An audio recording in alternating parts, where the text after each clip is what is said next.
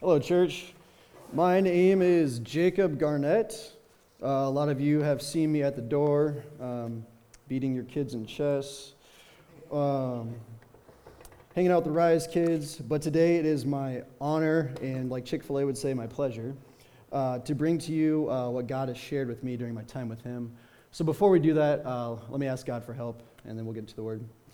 Dear Jesus, uh, this moment right now is a reflection of your patience and your grace. I was the foremost and chief of all sinners, um, but you've brought me uh, to a position today to declare your word and to declare your goodness and declare your promises. So, Lord, I pray that these things rest inside our people. I pray that your words are like a well that our people draw from daily and are satisfied and fulfilled by them. Please be with me as I speak these words, Jesus. And anyway, I ask these things. Amen. So, you might have heard me use a little word called chief of all sinners. Um, the reason why I say that is because it is a reminder for myself. So when Donovan is speaking, you normally see him with tattoos on his hand. I don't do tattoos, but I don't think there's anything wrong with them. My tattoo is the imprint God has put onto my heart, which is saying, hey, this is where I brought you from. And when Paul speaks about that, he says it is a reminder to be an example of the grace and patience of God.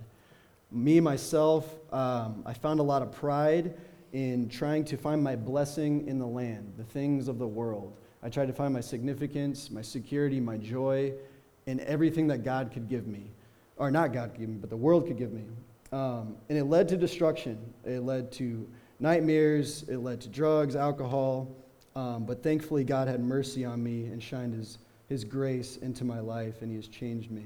And now I'm here, which is amazing. Today, I'll be speaking to you about Isaiah sixty-five, seventeen through twenty-five. Now, I want to get into a couple nerdy things because I'm a nerd, but Donovan told me not to go too long, so I won't bore you with a lot of details. Um, but did you guys know that this wasn't written by Isaiah? Yeah, this is written by Trito Isaiah, or like I like to say, Isaiah number three. So, Isaiah number one, the book that the guy is named after, Uh, he died uh, after like chapter twenty-nine, and this is during the Babylon captivity time. Third Isaiah lived post-Babylon Exodus, so this is Second Temple period writing. So something really cool, something to look into if you want to speak more about that, or know more about that, come find me. Also, this text is um, like the dress on Facebook, specifically the one that's like, is it green or is it blue? Does anybody remember that? Yeah, there's a lot of contention over that. So do theologians. They look at this like that dress, especially verses seventeen through twenty-five. The reason they look at it like that is because either they think it's a support for premillennialism, amillennialism, or postmillennialism. John Piper even scoffed at the idea of having to preach this when he was preaching about another message, being like, okay, yeah, I'll try to get into that. And that just speaks to um, the vigor of this text. Now, the purpose of this text, if you're in your text right now, I encourage you to open your Bibles, turn on your phones, and go to verse sixteen. There's a big dichotomy that we see here today. I'm going to read this for you. So that he who blesses himself in the land shall bless himself by the God of truth, and he who takes an oath in the land shall swear by the God of truth, because the former troubles are forgotten and are hidden from my eyes. So seventeen through twenty-five is a poetic exaltation of the promises seen in thirteen through sixteen. Third Isaiah is making these promises that he's getting from God to the people of Jerusalem, and seventeen through twenty-five is further um, promoting these promises. So what we're going to get into today is to look at dwelling in the land versus dwelling in God. And one important thing is to take into context of what I've been talking about. Who is the author speaking to? And a great way and a great thing to practice when you're reading your Bible is to just make basic observations. What do I see here in the text? Who is the original audience? What is the principle the author is trying to get across? And how can I apply it to my life? And when we look at verse sixteen, we see this contrast of a people who are dwelling in the land and trying to find their promise in the land. This echoes the Abrahamic covenant. The people of Jerusalem had a promise that they were going to enter a land dwelling with milk and honey. God was going to come down into pillar of fire and dwell with him. He did that in the first temple. Second temple, it wasn't there. So we're looking at a promise being made to a people who are longing to dwell with God, who are longing to hear his voice. seventeen through twenty-five is a prophecy speaking to this longing, saying, hey, God is going to dwell with you again. But I agree with Spurgeon on this point that seventeen through twenty-five isn't just about the future coming of the kingdom and the future promise of God dwelling with his people again. I think it's about him dwelling with us now. Spurgeon says, but the work which is spoken of in the text begun already among us. There's to be a literal new creation, but that new creation has commenced already. And I think, therefore, that even now we ought to manifest a part of that joy, church. Spurgeon is saying there's a joy, there's a promise, there's a dwelling place with God that we can into, enter into now, and it's available to us. Furthermore, he says, if we are called upon to be glad and rejoice in the completion of the work, so the work to come, we're called to be glad in that, to hope in that, to be satisfied in that promise, let us rejoice even in the commencement of it. This echoes verse twenty-two. They shall not build and another inhabit, they shall not plant and another eat, for like the days of a tree shall be the days of my people, and my chosen shall long enjoy the work of their hands. Krista, as you were speaking this morning about just being fulfilled with joy and going into this time of missions, this is exactly what God wants for his people now, to enjoy the work of their hands, to enjoy him now. Lastly, Spurgeon says, the Lord himself will joy and rejoice, and we who are in sympathy with him are exhorted and even commanded to be glad. Let us not slack in this heavenly duty. Spurgeon is lifting up this promise of God for us to be glad now. And when we look at the text, verse eighteen echoes this. There's a future gladness and a present gladness that we can inherit by dwelling with God. And I want to read this for you. Verse eighteen, but be glad and rejoice forever in that which I create. For behold, I create Jerusalem to be a joy and her people to be a gladness. Gladness isn't just a feeling, it is also an attitude, which I think Spurgeon would agree with. Now, I'm talking a lot about dwelling with God and how seventeen through twenty-five is a promise of God dwelling with us. Now, where do I get this? Why do I say that? Well, verses sixteen and twenty-five, or twenty-four and twenty-five. sixteen, we see Jerusalem, a people who are really trying to find their hope in the land. They want a physical place where God is going to dwell. That sounds a lot, a, a lot like works-based righteousness. But God is saying, no longer shall they find their blessing in this land. They're going to find their blessing in the God of truth, in the God of truth. They're going to make their oaths in the God of truth. They're not going to swear by their lineage or what they have or the type of tribe that they're from. They're going to make it in God himself. twenty-four and twenty-five, before they call, I will answer. While they are yet speaking, I will hear. And if we jump down to uh, the last verse of twenty-five, they shall not hurt or destroy in my holy mountain. As Donovan has been talking about, the holy mountain is the dwelling place of God, and I'm going to make an argument today about how this is available, available to us now and later. So what does it look like to dwell with God? That's exactly what seventeen through twenty-five are. If you have your Bibles open, I encourage you to follow along with me. What we see in verse sixteen, we see the dichotomy, dwelling in the land, dwelling in God. What does dwelling in God get you? Verse seventeen speaks to all this.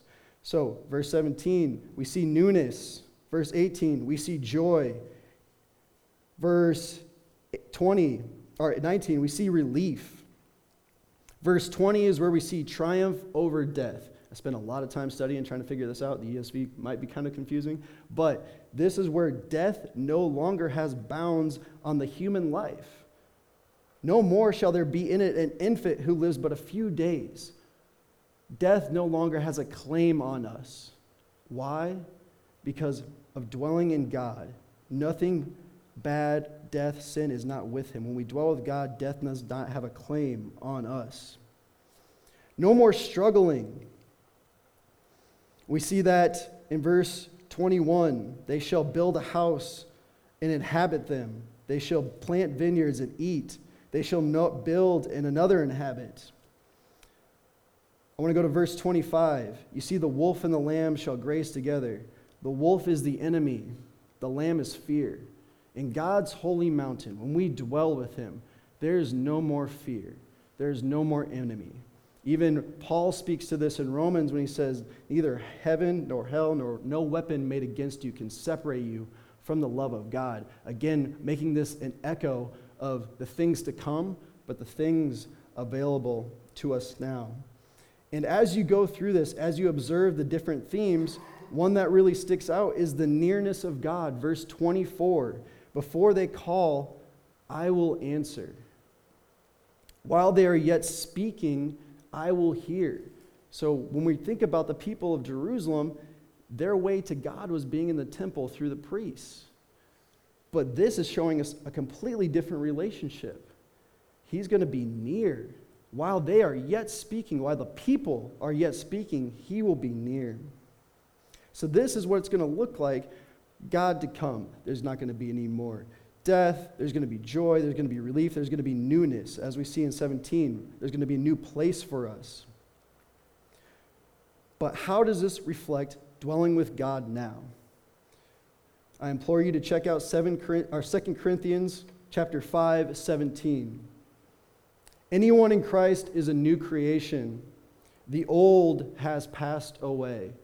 So when we look at this piece of scripture, verse chapter six, sixty-five, verses seventeen, twenty, seventeen through twenty-five, we have to take all of scripture into consideration when we read it. This is called biblical theology. It's a hermeneutic. A hermeneutic is a way to interpretate or interpret scripture. Christian words are good, sometimes hard to pronounce. So when we use biblical theology, we're using all of Scripture, Old Testament, New Testament. Then it's okay, what does this mean for us today as a people of God? Well, it means that dwelling with God is available to us by being made a new creation. What comes with the new creation? Everything we see in seventeen through twenty-five. But unfortunately, since it's not fulfilled yet, we see it dimly.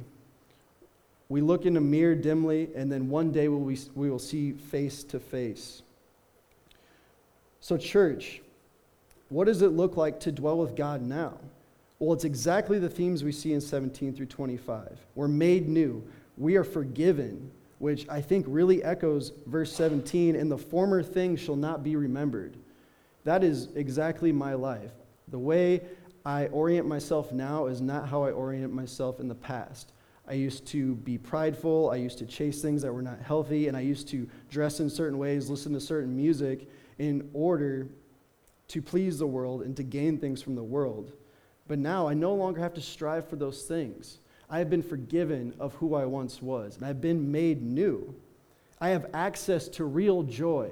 I don't have to try to study to go to med school because that wasn't my gift. But I struggled and struggled and struggled, and then one, God, one day God brought his hand into my life and said, take a break, man. Take a breath. Let's rest. Let's reorient and have faith in my calling for you. Krista, again, I'm just really encouraged by your faith in God to sell your house and say, yeah, I believe you. And church, that's what we need to be a people of, a people who are willing to lay down all we have, pick up our cross and say, yes, God, I trust you because I want these promises you have for me in Isaiah sixty-five, seventeen through twenty-five. We're called to be fruitful. As you can see, we'll plant vines, we'll build houses. And when we are made a new creation in Christ, there's a nearness to God. This is all of John ten. I am the good shepherd. My sheep hear my voice, and they know me. Church, that's verse twenty-four that we see today that we're going over. So again, that idea of biblical theology, using all Scripture to understand what we see, there's a nearness to God that's available to us. He wants to be so close that before we call, he wants to answer. While they are yet speaking, he wants to hear. Now, the question is, how do we dwell with God? What does that look like? Is that coming to church on Sundays? Is that tithing? Is it opening my Bible? Is it changing what I listen to? Could be. Does the Spirit call you to those things? Are you willing to give those things up? Because if Jesus is calling you, he's calling you to dwell with him. An interesting story about this, I'm going through a calling lab with Dirk and Harrison Broquet. He's not here today. Um, and one of the questions said, what do you think your calling is? And in that moment, God gave me a word. He's like, seek the poor. And I was like, okay. And I, I asked God, I'm like, what do you what do you mean by that? Is it like the poor in spirit? Do people need to be prayed for? Uh, do people need to be inspired? No, he's like the disenfranchised, the people that don't have money. I need you to go to them. And immediately, my sinful self that's not completely renewed yet was like, no, no, nope, nope, nope, nope, nope. I just got done with school. I'm a school counselor, so the school year is over. My plan was to get prepared for today and then play chess tournaments. That, that's what I wanted to do. And then God's like, no, I want you to seek the poor. And so I wrestled with God, but then he said one thing. And he said, Jacob, this is where I am. Don't you want to be with me? In church, that's the thing we all have in common. Jesus said, pick up your cross and follow me. It's a heavy cross. It's a burdensome cross. And it's a hard thing to do. But grace be to God, we're not in this alone. So how do we dwell with God? Well, if we look at verse sixteen, a change needs to take place. We need to go from being a people who find their promise in the land and the things we can do in the land and who we are, how we dress, um, the significance of our last name, to finding ourselves in God, to be near God, dwell near God. That's how we inherit these promises that we see in seventeen through twenty-five. So, seventeen says there needs to be a new creation. What does Jesus say about that?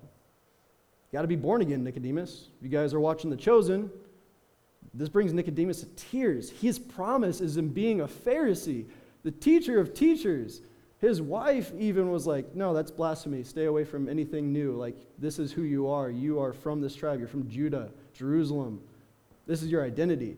But Jesus is saying, no, please, bury that. There's a term um, in the Christian community called burying your old man or burying your old self. Um, that's why I'm wearing black today, just to kind of represent that. It's not that I'm going to a funeral after this. I'm just daily burying my old self. It's a constant reminder to say, hey, we're no longer the old creation. There's a new creation coming. So what does Jesus say about this? Well, John chapter three, verses five through six. Truly, truly, this is when Jesus is being real. I say to you, unless one is born of water and spirit, he cannot enter the kingdom of God. Period. There's not a semicolon after that verse. You can look in your Bibles. There's not a dash. There's not a comma. There's not a parentheses? No. What's the two dots? Colon. Thank you. There's not a colon. It dead stopped there. Truly, truly, I say to you, unless one is born of water and spirit, he cannot enter the kingdom of God. But Jacob, does that mean we have to be baptized? I read the commentaries. So, let me tell you about that. Um, it depends, I mean, on your theological orientation towards uh, John chapter three, five through six. Being a Baptist, I would say no. Look at the chief or the sinner on the cross. Was he baptized on the cross? No, but he was given the Spirit. He was given newness, given new life. What Jesus, what I think Jesus means, and this is kind of what's in the literature. Again, I'm going to get a little nerdy. Sorry if you need to check your phone during this time. But when Jesus says you need to be born of water and Spirit, what was John the Baptist's uh, mission, or not his mission, but his ministry? John the Baptist, his ministry was baptizing people for a baptism of repentance in water. So what Jesus is saying, you need to repent. Take on John's baptism. We think contextually of that time. He's talking to Nicodemus. Nicodemus was like, dude, there's this dude stealing people. It's in The Chosen, really drawn out in um, a theatrical type of way, but there's people following John the Baptist. And so contextually during that time, Jesus is saying, yeah, you do need to repent, but you also need the Spirit. Not just repenting of all the laws you made up, or all the things you've been following, but in order to be made new, I need to dwell with you. And it's not that he's doing this as a service. This is his desire. For God so loved the world, he sent his only son. For God so longed to dwell with man, he sent his only son. Why do we need to be born again, church? Well, we are totally depraved. There is nothing good amongst us. Romans five twelve, therefore, just as sin came into the world through one man, and death through sin, and so death spread to all men because all sin. The world is dead. We cannot enter this new life, these new promises, according to Jesus, unless we're born again, if we're born of water and born of spirit. That is our diagnosis and our prognosis.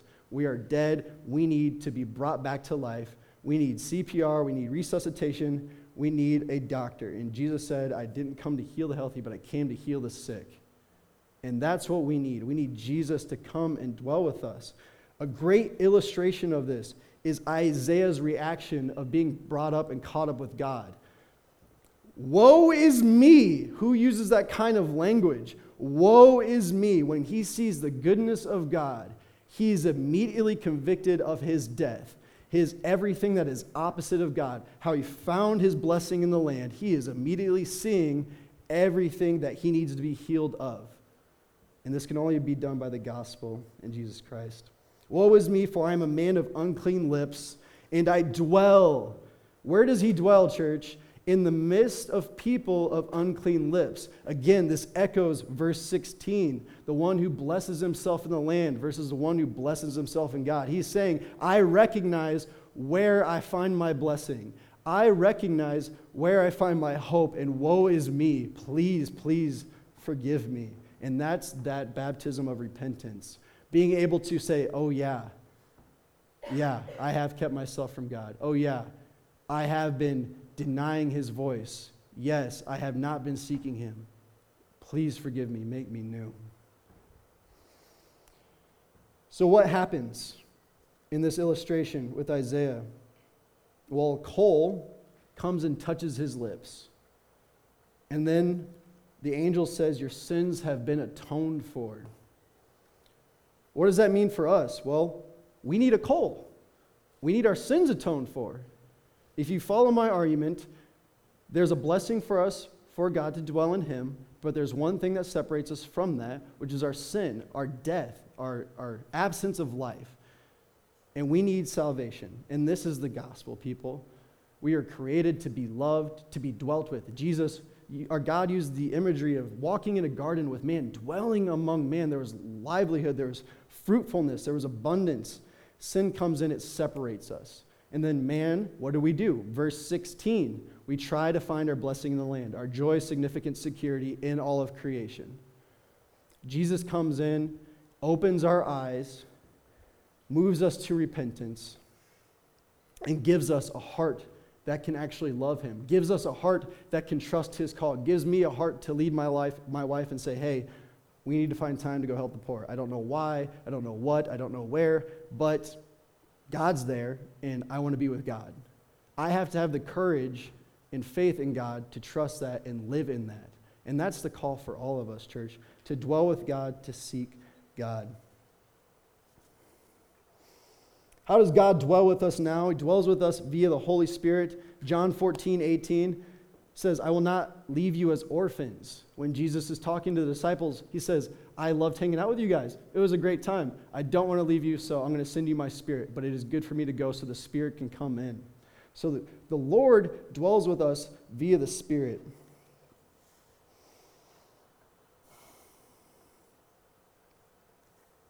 One of my favorite verses is from John fourteen, and it says, if somebody loves my word and loves me, me and my Father will come and make our house in him. Church, God wants you to have a heart that loves him and loves his word, and he wants to come make a house in you. That is wonderful language. And what comes with that? Everything we've talked about in seventeen through twenty-five, forgiveness, newness, joy, No more struggling, no more distress, no more anxiety, because our hope is in the King of Kings.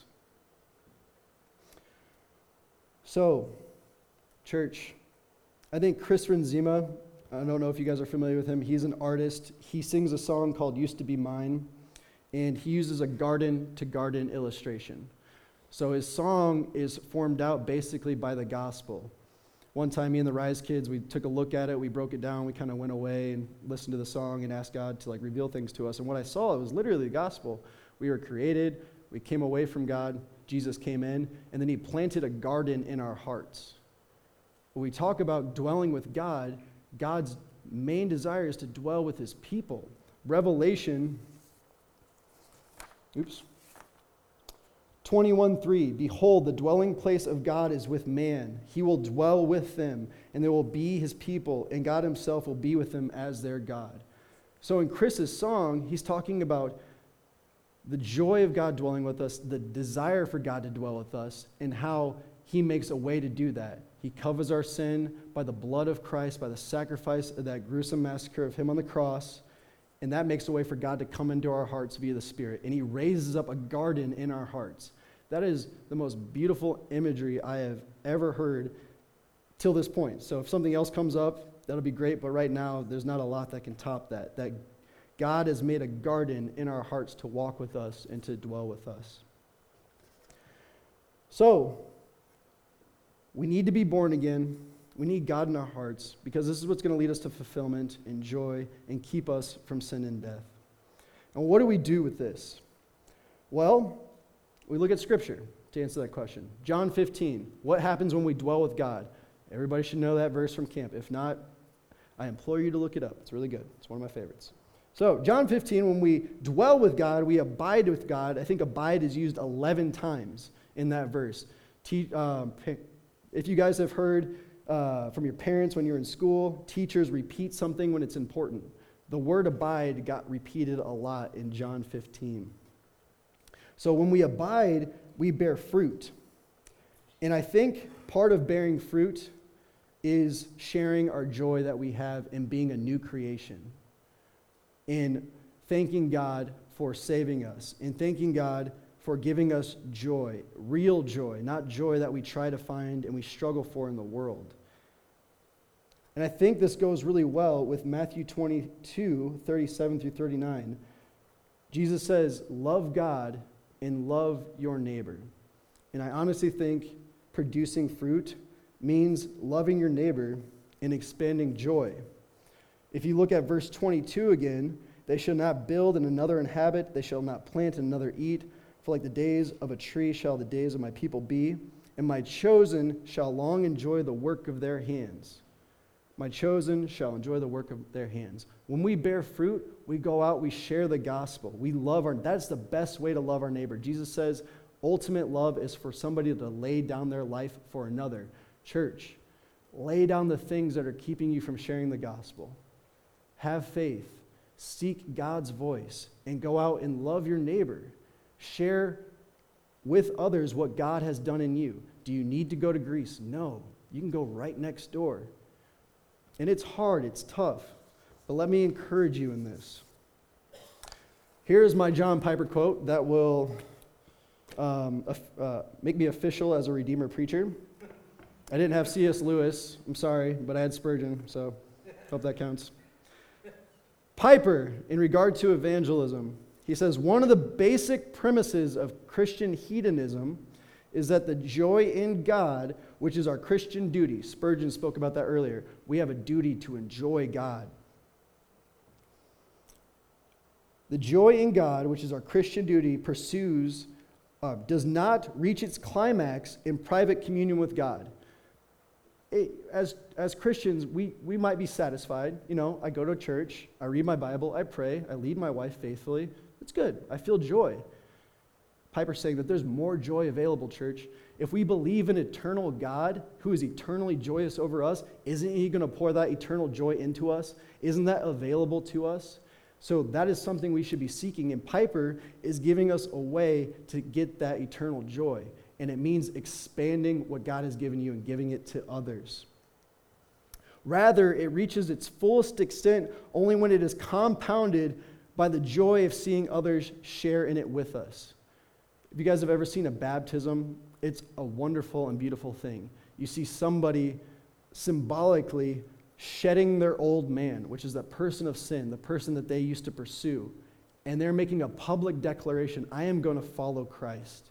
And that's when they come up from the water anew, washed away. And it's a very beautiful sight, and that brings us a lot of joy. Don't we want to see more of that? Don't we want to see more people up here baptized on Sundays? Don't we want to see other people come down in holy tears, repenting of the life that they lived before? That should be what we should be seeking, church. We've already had that. Now we can't be selfish with it.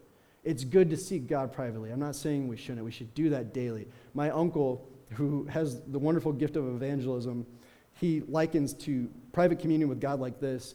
I, I go to him like a gas station, but I'm always out of gas. He's just always there. That's good, to be in private communion with him.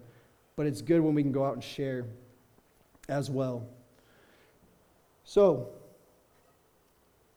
what this kind of reminds me of is being a uh, shiny, pa- shiny, happy people holding hands.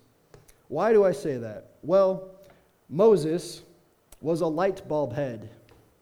That doesn't get your attention. I don't know what else is going to get your attention. So, Moses being a light bulb head, what does that mean? Well, after he threw his temper tantrum and broke the tablets, God was like, okay, man, we got to make new tablets again. Called him up to his mountain, Mount Sinai, the holy mountain where God dwells. He's like, I need you to dwell with me for forty days and forty nights and not eat. Some of us can't even go a couple hours without food. But Moses was willing to trust God and be like, all right, you'll be my fulfillment. And he was. He was fulfilled.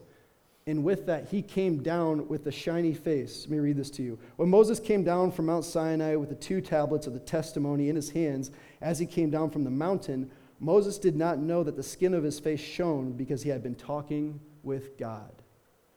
Verse twenty-three, Isaiah. What is one of the promises we have? Before they will call, I will answer. While they are yet speaking, I will hear. This shows to the later kingdom, but what's available to us now, Jesus says, we know his voice. We hear him. Church, we can spend time with God in his word, in prayer, hearing his voice, but what do we need to do next?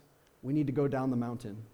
It is wonderful to dwell with God. It is healing to dwell with God. When we have anxiety and traumas, it can be so relieving to spend personal time with God, but God's like, you got to go down the mountain.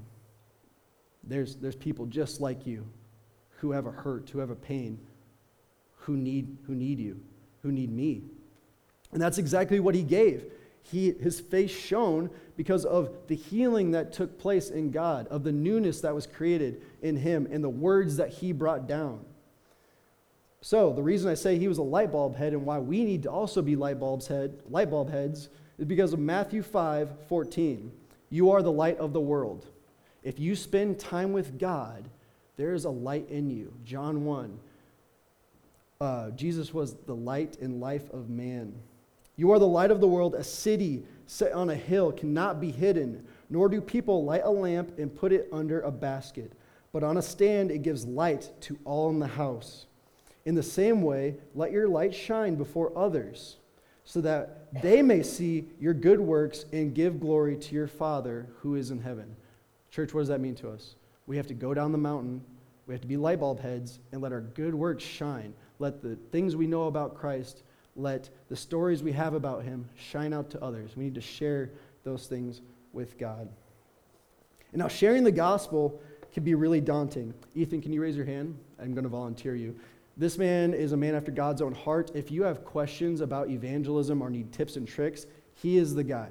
He is going out everywhere and anywhere, sharing the gospel, doing what he can. He's got more information on sharing the gospel than I do. Um, but I have a really simple method. Um, it's just straight up asking people, what is the gospel?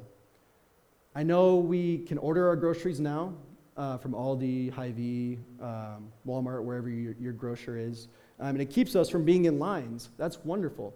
But I guarantee throughout the summer, you guys will be standing in line. And when you find yourself in line, please, do not pull out your phone. This thing is an electric pacifier for adults. When we want to avoid awkward situations, what do we do? I'm going to check Instagram. Yeah, are we, are we done yet? Okay.